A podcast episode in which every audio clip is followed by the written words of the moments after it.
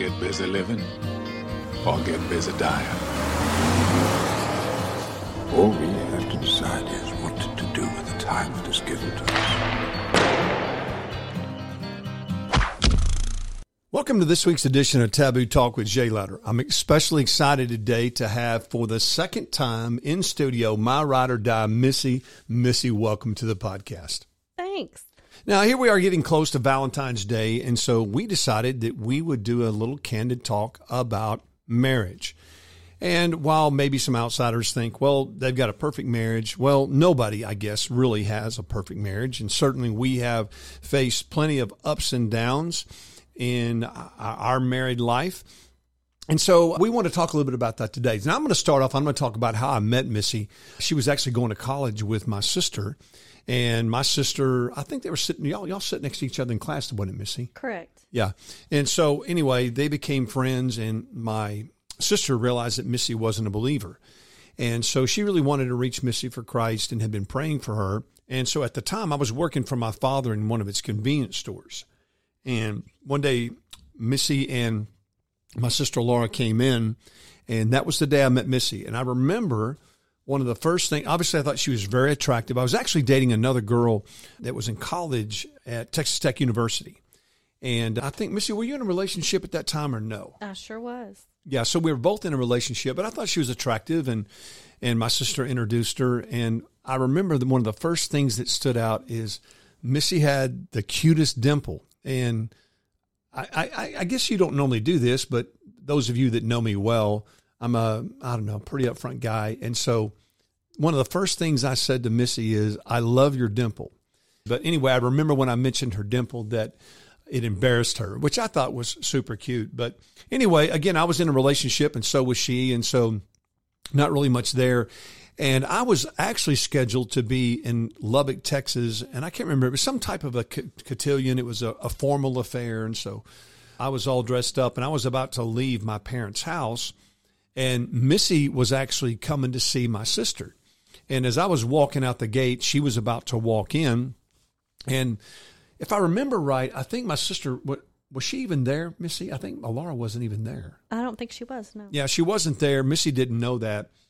And so anyway, we started talking. And I thought, well, I'm running ahead of schedule and we got a little bit of time to visit. And so, you know, we would just sit down and, and, and talk out on the patio. And uh, anyway, one thing led to another, and we ended up in a conversation. Oh gosh, I don't know. What was it, Missy? Hour and a half, two hours? I mean, it was a long conversation. At least, yes. Yeah, it was a real long conversation. And again, mind you, I'm supposed to be in Lubbock, Texas. And for those of you that don't live anywhere near where we're at, it's about, I don't know, three, three and a half hour drive, I would say. And so by the time it dawned on me that I wasn't going to make the cotillion, Uh, this formal event that I was supposed to be at with the girl that I was dating at the time, I remember getting in my vehicle and thinking, wow, you know, I must, I must really be interested in this girl to be willing to be so late to this formal event. And I thought about it a lot. And there was that relationship that I was in was already kind of a rocky relationship. And obviously the girl that I was supposed to be going to this event with was very unhappy, me being so late and us missing it. But we actually ended up breaking up. I kind of knew that that relationship was on the way out, and there was a real interest in Missy, and uh, that's kind of how things got started. But a little bit more of a backdrop on that was Missy, at that time, Missy, I, I guess at that time you still weren't a believer, correct? Correct. Yes, yeah. I was not. And now, Missy, for our viewers, give them, our, our listeners rather, would you give them a little bit of a backdrop as far as what your spiritual background was, so they can kind of get caught up with where you were, again, knowing that Alara was trying to reach you and she had been praying for you. Tell our listeners, were you a person who normally went to church, or what your background was spiritually? Well, I grew up in a home where we didn't go to church. However, if I visited my grandmother as a very young child, she would take me to the Catholic church with her. And then once I got into elementary school, I did go to a couple of vacation Bible schools at the Baptist church in my hometown.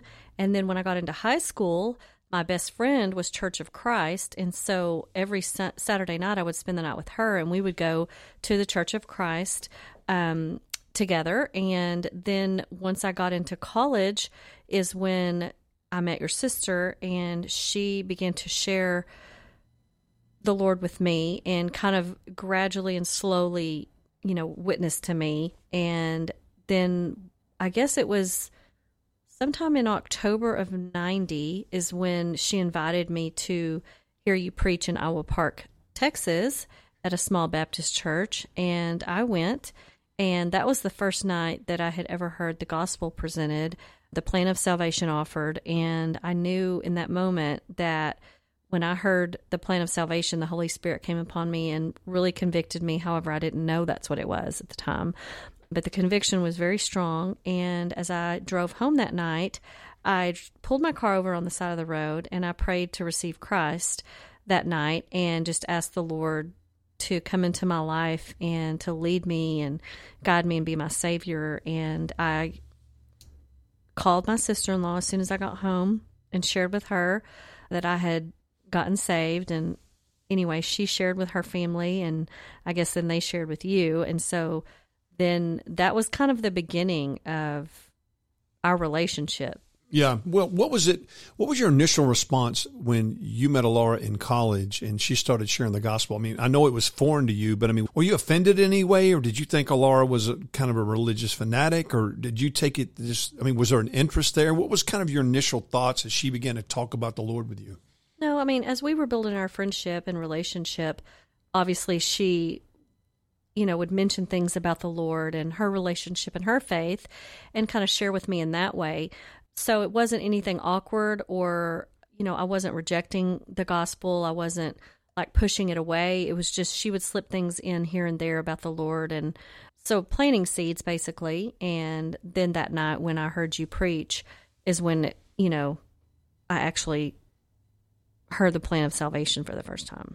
So it was obvious to you that she was a believer. And obviously, I mean, I'm sure you would perceive that she was trying to reach out to you. And so, you know, I think some people think, gosh, I'm so afraid to share the gospel with somebody because what are they going to think? Or are they no longer going to be my friend? Or are they going to think I'm crazy? But it's not like Alara was, you know, preaching at you. It's not like she was throwing stones at you. She was just making it clear that she was a person of faith, and you were receptive to that. And I think there's a message really even in and of itself in that way. I've often said, since nobody had ever shared the gospel with you, what if my sister hadn't? I mean, and obviously nobody knows the answer to that, but y'all met when you were what, nineteen, twenty, how old were you?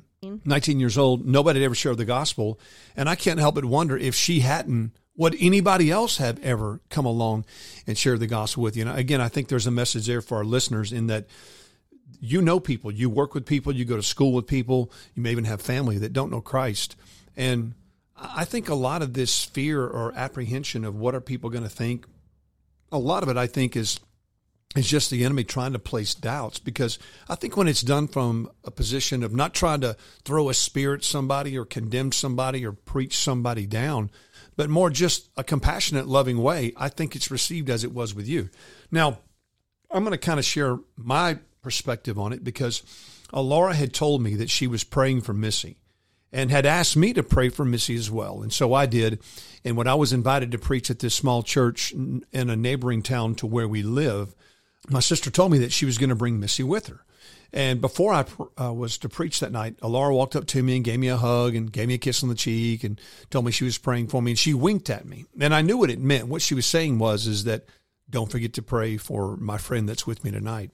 And so I remember I preached on the wheat and the tares. And I remember that when people came forward, and we had quite a few people that got saved that night. And of course, I was looking, as I looked out across the crowd of people that had publicly taken a stand that said, I want to receive Christ. I looked for this friend of Missy's, and I didn't see her.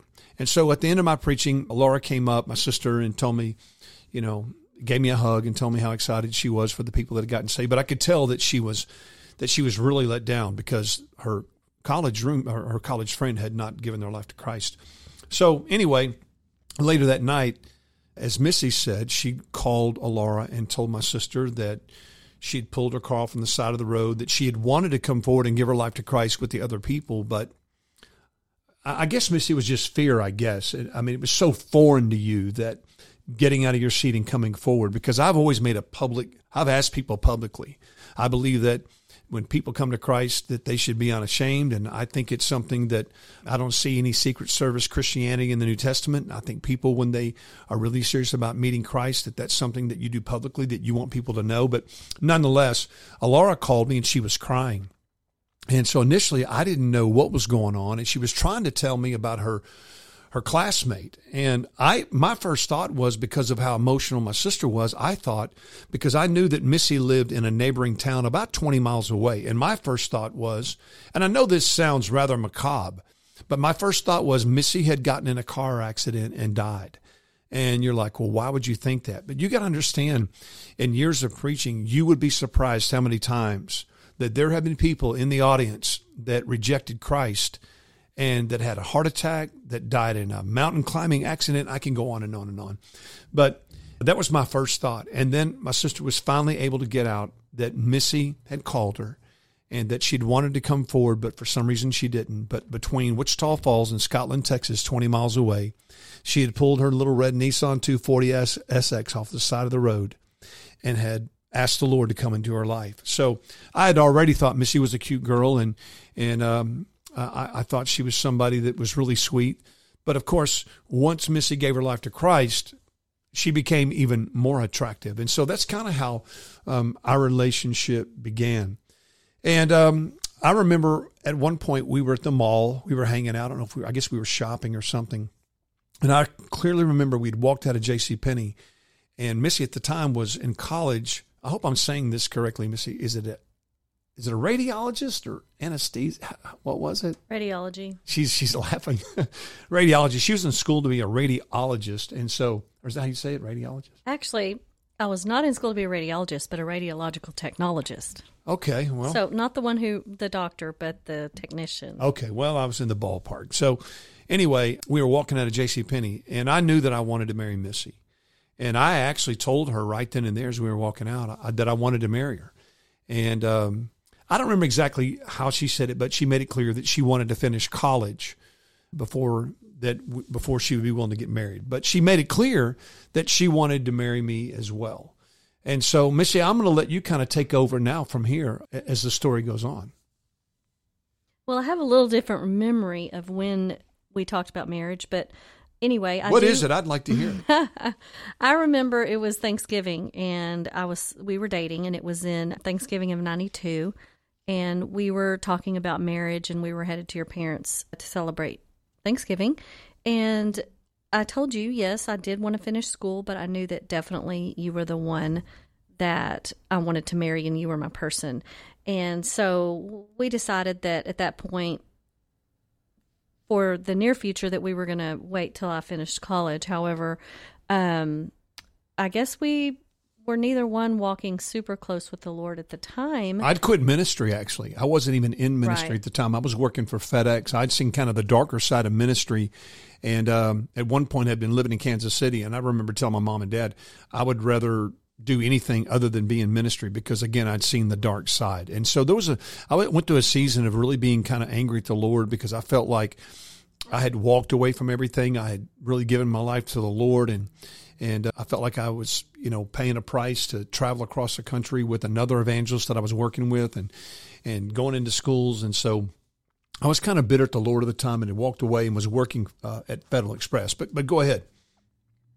So anyway, we went ahead and went to Thanksgiving and um, started a relationship. We were obviously dating at the time and continued to date. And, you know, we got far from the Lord and compromised and, you know, phys- was physical with each other. And I ended up um, finding out in February of ninety-three that we were pregnant.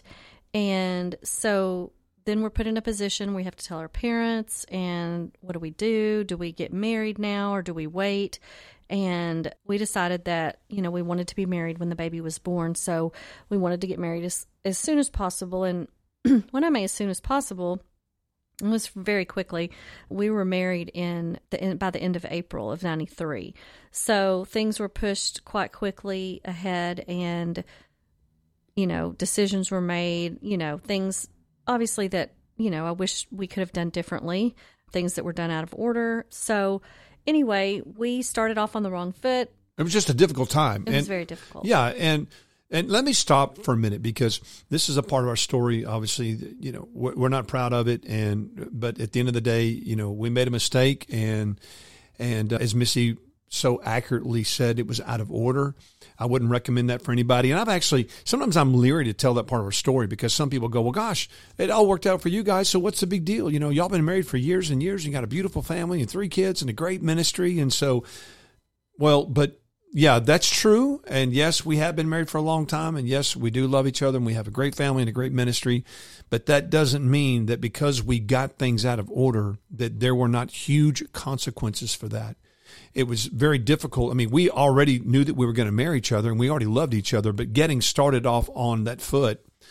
And matter of fact, I've got a staff member that started the same way, and that she would also be the first to tell you that's not the way you want to do it. And there are consequences for it. And some of the main consequences is when we got married, Missy was already pregnant. And Missy didn't have morning sickness. She had morning sickness, midday sickness, afternoon sickness, night sickness. And so here you are trying to get to know one another. Obviously, it's different living together than it is dating. And then at the same time, you're trying to get prepared to welcome a child, and then you welcome your child. And then again, now there's just so much transition there. And so we didn't have that time to really bond and to really build that strong foundation. Yeah, we had a foundation in the Lord, but again, at that time we had both been away from the Lord. And as I'd stated, I'd already quit ministry. And so it was just a very, very difficult way. I would not recommend it for anybody. So we'll fast forward a little bit. We had our, our first child, and then that was I was, it was such a thrill. I mean, we were so excited, but then again, a lot of pressures that come with that. And so I guess we, I guess it finally, it culminated. I, I believe, I don't remember how old Kaylee was, but it was about five years. Would, would, I guess uh, Kaylee was about one. Would you say one, two? How old would Kaylee be? I think we, we started marriage counseling before Kaylee came. Okay. When it was just Lane. Oh, it was just Lane. Okay. Mm-hmm. Well, sometimes the, the, uh, my memory gets clouded, but I remember that, I mean, things were tough at work. I wasn't doing what I was called to do, because I was working at FedEx, and I knew that wasn't my calling. And even though I had walked away from ministry, I knew that was my purpose in life. So I was miserable at work. I was miserable at home. Not to mention, those of you that have heard Missy's story know that uh, Missy also came in with her own degree of baggage, in the fact that there had been some sexual abuse when she was young.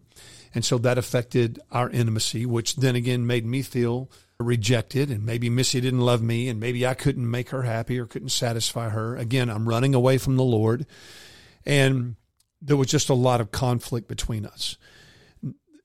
I wasn't unfaithful to Missy in any way. It wasn't anything like that, but it finally got to the point where I just didn't want to be home. I mean, we argued about everything. And so oftentimes what I would do is I'd get off work, I'd come home and shower, and then I would go to the movies. I mean, almost several nights a week, because I didn't want to be home. And we had a friend that knew our situation, and he said, Jay, you need to go to counseling. And pride kicked in, and I told him I don't need anybody else to solve my problems. I'd never been to counseling for anything. But he asked me if I would be willing to go. And honestly, at the time, I thought, I don't even love Missy anymore. And one night after I came home from the movies, I set Missy down at the kitchen table, and I told her, I said, listen, I'm not cheated on you, and I'm not going to cheat on you, but this marriage is over. We'll live together. I will pay the bills. I will provide for you and our son, but you live your life and I'll live mine. I mean, basically, I was looking at it like Missy could just be a roommate, not an intimate roommate, but just somebody else who lived in the home. And Missy, I, you know, I don't know, what was your thought that night? I mean, obviously you knew our marriage was in trouble. You knew we were struggling, but what was it like for you that night when I came home and we sat down at the kitchen table and I broke that news to you? Oh, I was heartbroken, and I was definitely ready to pursue anything to um, save our marriage and, and go to counseling.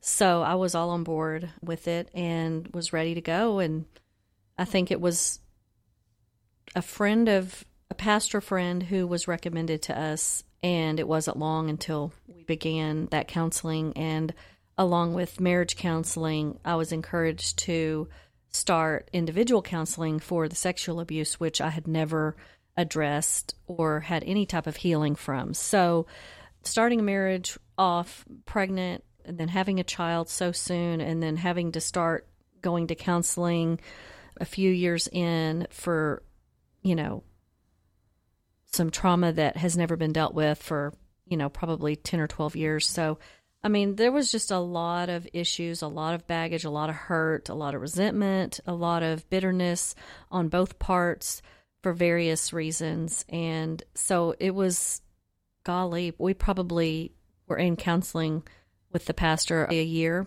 ten months to a year, I would say, before, you know, I mean, we saw progress obviously during that time and made huge, made huge leaps forward, took some steps back, but we, you know, we made, we made progress and improvement. And, um, so I definitely, I definitely advise it for sure. Well, it was a crock pot of crazy. 'Cause again, here I'm running from the Lord. Missy's not close to the Lord. I'm in a job that I hate. I'm not following my calling. I feel like that Missy's rejecting me because the intimacy issues that are in our marriage. I don't understand why Missy doesn't want to be intimate. Missy doesn't understand why I don't understand why she doesn't want to be intimate. I look at it like that. That has nothing to do with me. I, you know, I, I had never dealt with anything like that in my own life. And so I took it as re- rejection. I took it as not being wanted. My love language has always been touch and affirmation. And I'm, I'm, it was, again, I think crockpot of crazy is the best way to say it. And this friend that asked me to go to counseling, I really did what didn't want to go. I, I just thought nothing's going to change the way I feel. This marriage is over. And he said, I've got a pastor friend. I want you to call him. And I said, he said, ask me if I would. And I said, I will. And he said, but when? And so he put a timeline on me. I said, three days, give me three days. And I waited till the third day. And I intentionally waited till like five minutes after five. So that way I could say to him, yeah, I called, nobody answered. Well, I called five minutes after five, and sure enough, the pastor was there and he took my call. And so I remember we started going to counseling. I remember the first day we got there, I said, listen, you know, I, there's no unfaithfulness here. It's not that nobody's cheated on, on anybody. We just don't get along. We don't mesh well together. And, and so It, it would just have marriage problems because I didn't want to be there. I was really copping an attitude. And I'll never forget what he said. He said, he stuck his fingers apart and he said, about an inch apart, he said, you're this close to an affair. And I said, no, you don't know me. I said, not only do I not want to be married to this woman, I don't want any woman in my life. And he said, yeah, but at the rate you're going, eventually it'll lead to an affair. And I said, you, you're, you're totally wrong. But anyway, I, I remember two distinct things from counseling. And as Missy said, there were ebbs and flows, and it was difficult. We would go to counseling, and then um, it seemed like we were making progress. And then about the time we'd got over some of the things that we had heard each other say in the previous counseling session, then it was time to go again, and it was reopening wounds. And I remember several times saying, why are we going to counseling? You know, we solve some issues, and then about the time there's peace in this marriage, we have to go back and then reopen the can. I didn't understand at the time that part of the healing process was that very part of it. It was opening up the can. It was digging up bones. It was addressing issues. But the two things that stand out to me the most is I told the counselor in front of Missy, I don't think I love her anymore. And really, I was only saying that I don't think so because I thought it was too harsh to say I don't love her anymore, even though that I felt like I didn't. And Missy made a statement that, and I'm not, I'm just saying that no statement has ever been made to me that hurt me more than that. And I'm not saying that I didn't deserve it. I'm just saying it's one of those things, what you hear, and it makes an indelible impression on your mind, and you never forget it. And Missy told the counselor, I say counselor, he's a pastor, but she told him, I don't respect him. And honestly, if she would have said, I don't love him, it would not have had near the impact on me that hearing her say, I don't respect him. I, I know some of our listeners may not get this, but for many men, being respected sometimes mean more to them than being loved. And I, it was such a blow to my ego to think that, and I, you know, again, that's been years ago and maybe I didn't deserve respect. I don't know. But I, I remember it making such a, an impression on me and hurt me. And I, I would assume, Missy, when you heard me say, I don't think I love her anymore, I would assume you felt the same way. Yeah, definitely. I, I know that for me, it was more, I was not going to be a statistic. I did not want to be divorced. I wasn't going to, you know, be the victim of divorce. And so therefore we were going to do whatever we had to do. And that was, that was kind of my heart behind counseling was, um, you know, I just, I do not want to get divorced. It's not an option. It's not a part of my vocabulary. And so we're going to do whatever it takes, you know, to work through this. Yeah. And so we went, as Missy said, I don't know, what did you say? A year and a half? Is that what you said? It's so hard to remember. Well, you know, we've, we've been to him several times throughout many years. I would say the first round was probably close to a year. Yeah, and we didn't even tell anybody. Our own parents didn't know. We were afraid that if they knew, they would think we're one step away from a psychotic bin some, somewhere. But as I said, there were ebbs and flows. And then for me, the turning point, at, at, while we were going to counseling with this pastor friend, at the same time, I was my life was getting right with the Lord. And I can honestly say that for a long time, I really honestly felt like that percentage-wise, yeah, I probably had ten to fifteen percent, but eighty-five to ninety was Missy. And I know that sounds terrible to say that, but I was so blinded to the parts that were my own fault. And plus I had so much resentment and bitterness, which again, a lot of that stemmed for me from, I just felt because of the rejection. I felt so rejected in, in this, again, having me being someone that love language is physical touch and intimacy, and there being such a chasm and such a wall there.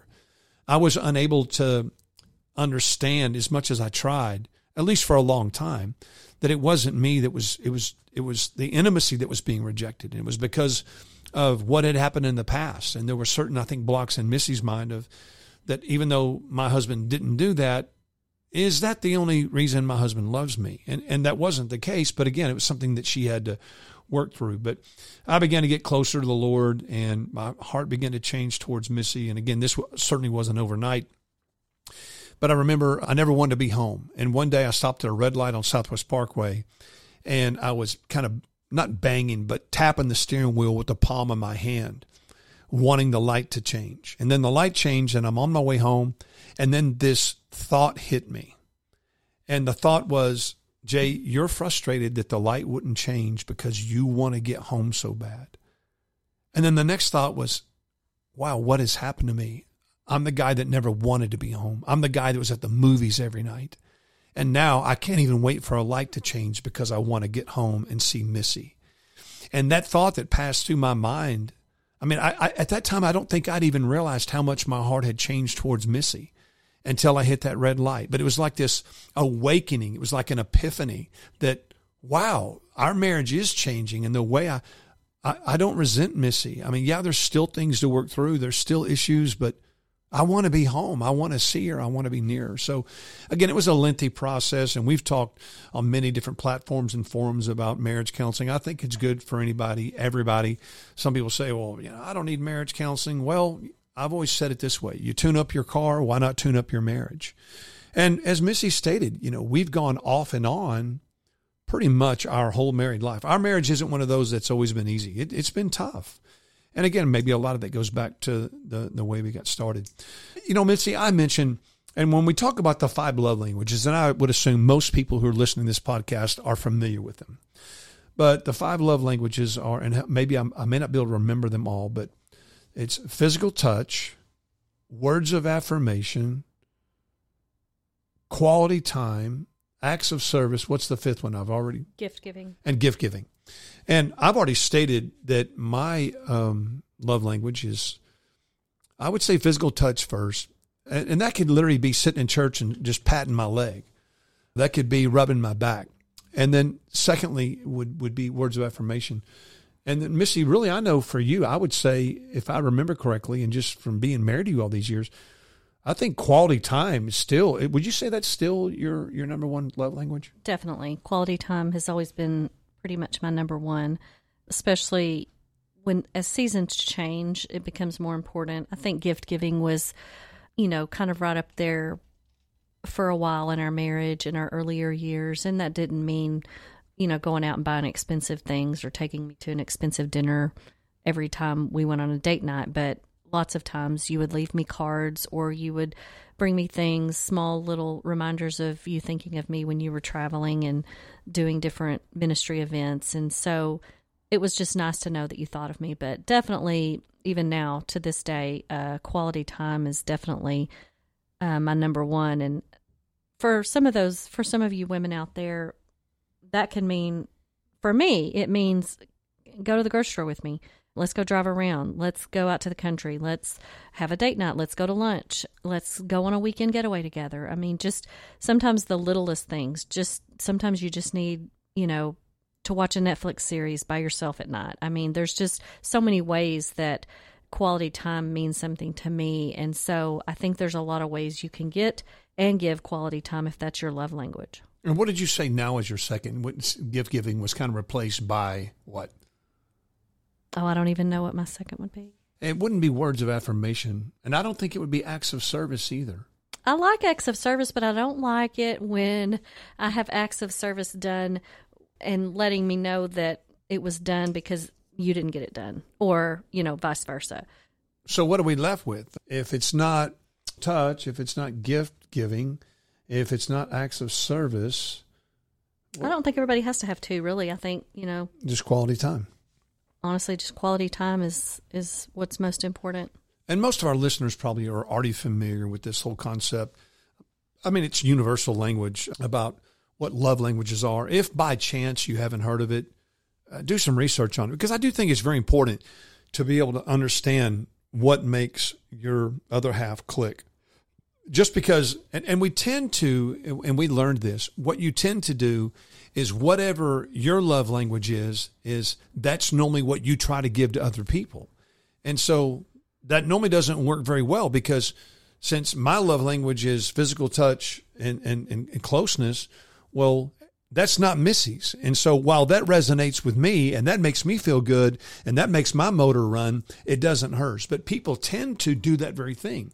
They want to, whatever their love language is, they want to give to others. So it's really important, especially, you know, when you're talking about your husband or wife, that you understand what that is and that you go out of your way to try to meet that need.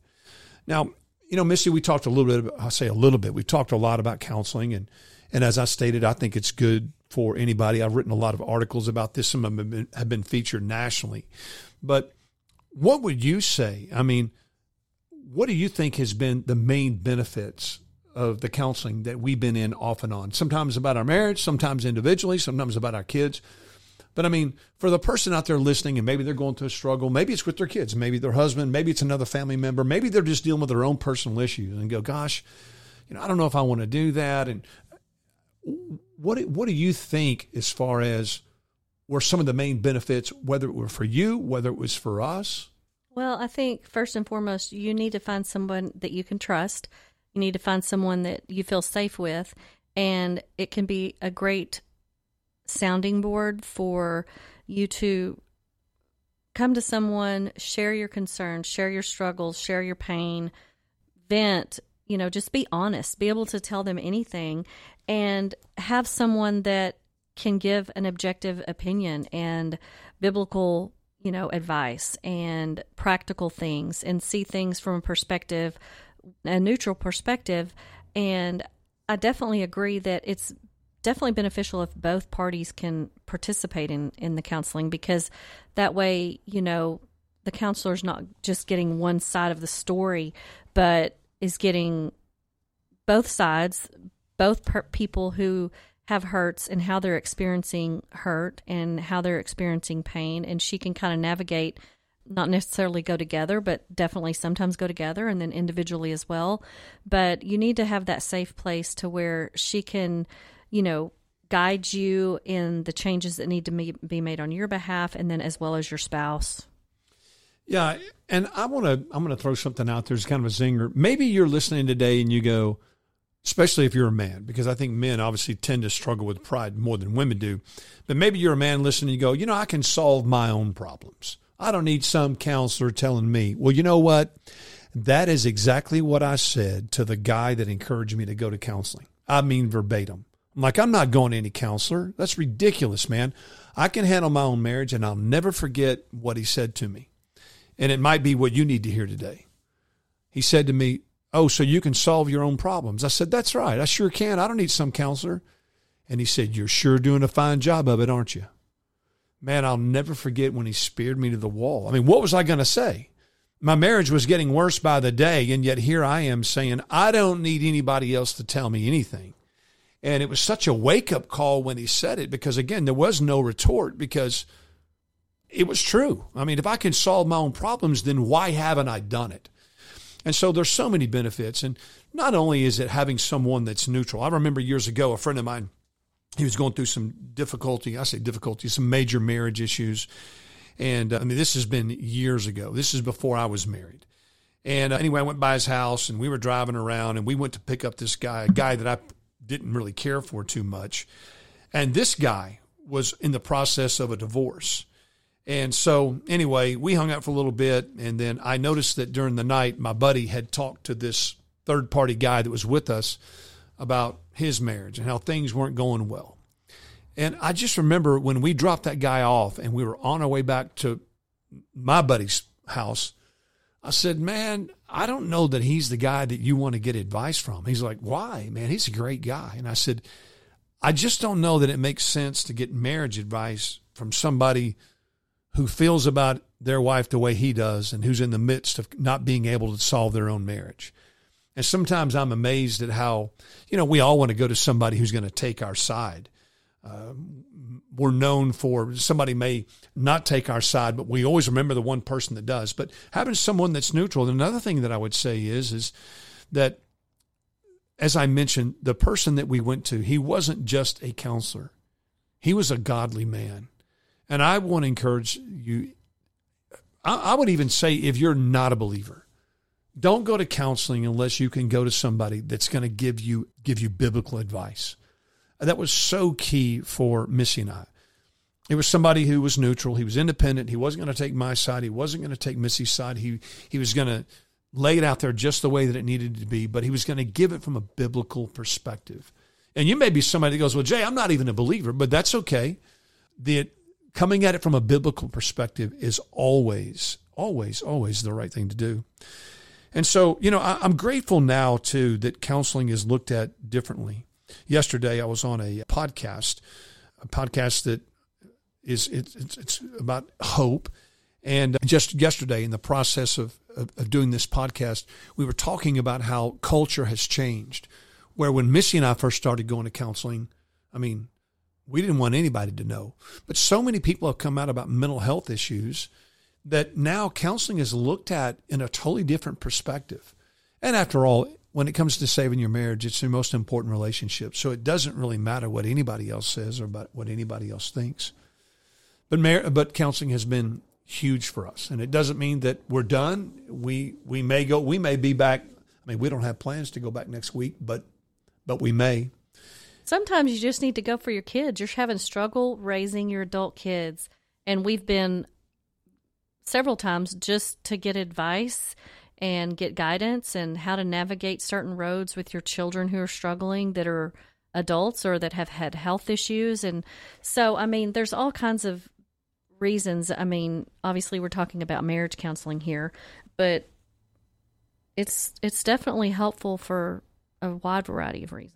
You know, it's so crazy for me to look back and to think where I was that night that I came and sit down at the table.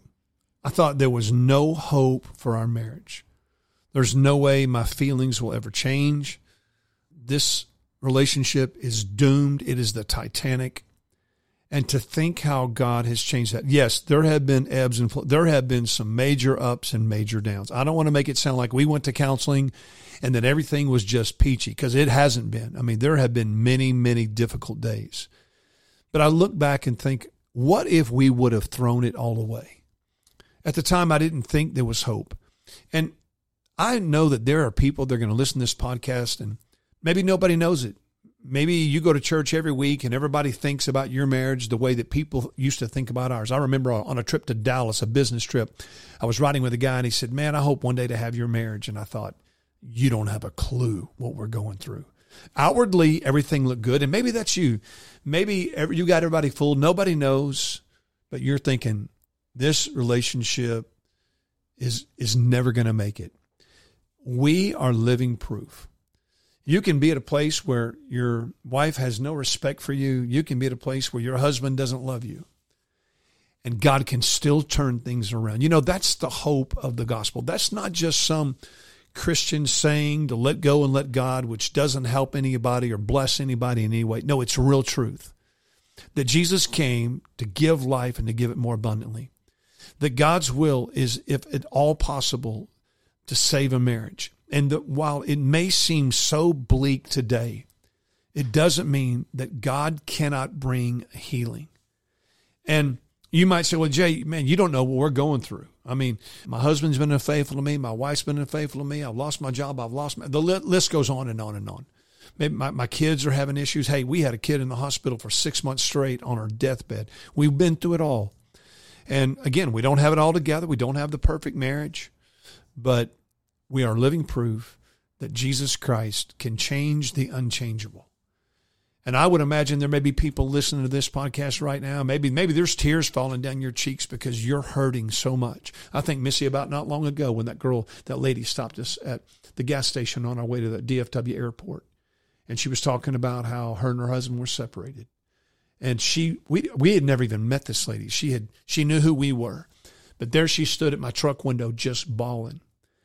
And, you know, I don't know what happened. We haven't seen her since. But I just want you to know that there is hope, that don't throw in the towel. Don't give up on God and don't give up on your spouse, no matter how dark that it seems now. Misty and I would have lost so very much if we would have given in. You know, here it is, February, you know, it's all the cards and the letters and the roses. And, and those of you that are married know that it, it, obviously it goes so much deeper than a commercial holiday. And at the end of the day, what it all boils down to is commitment. It's staying together when things get rough. Well, Missy, thanks for being on the podcast today. It's always a thrill, even though we've only done it twice, and she's got a smirk on her face right now.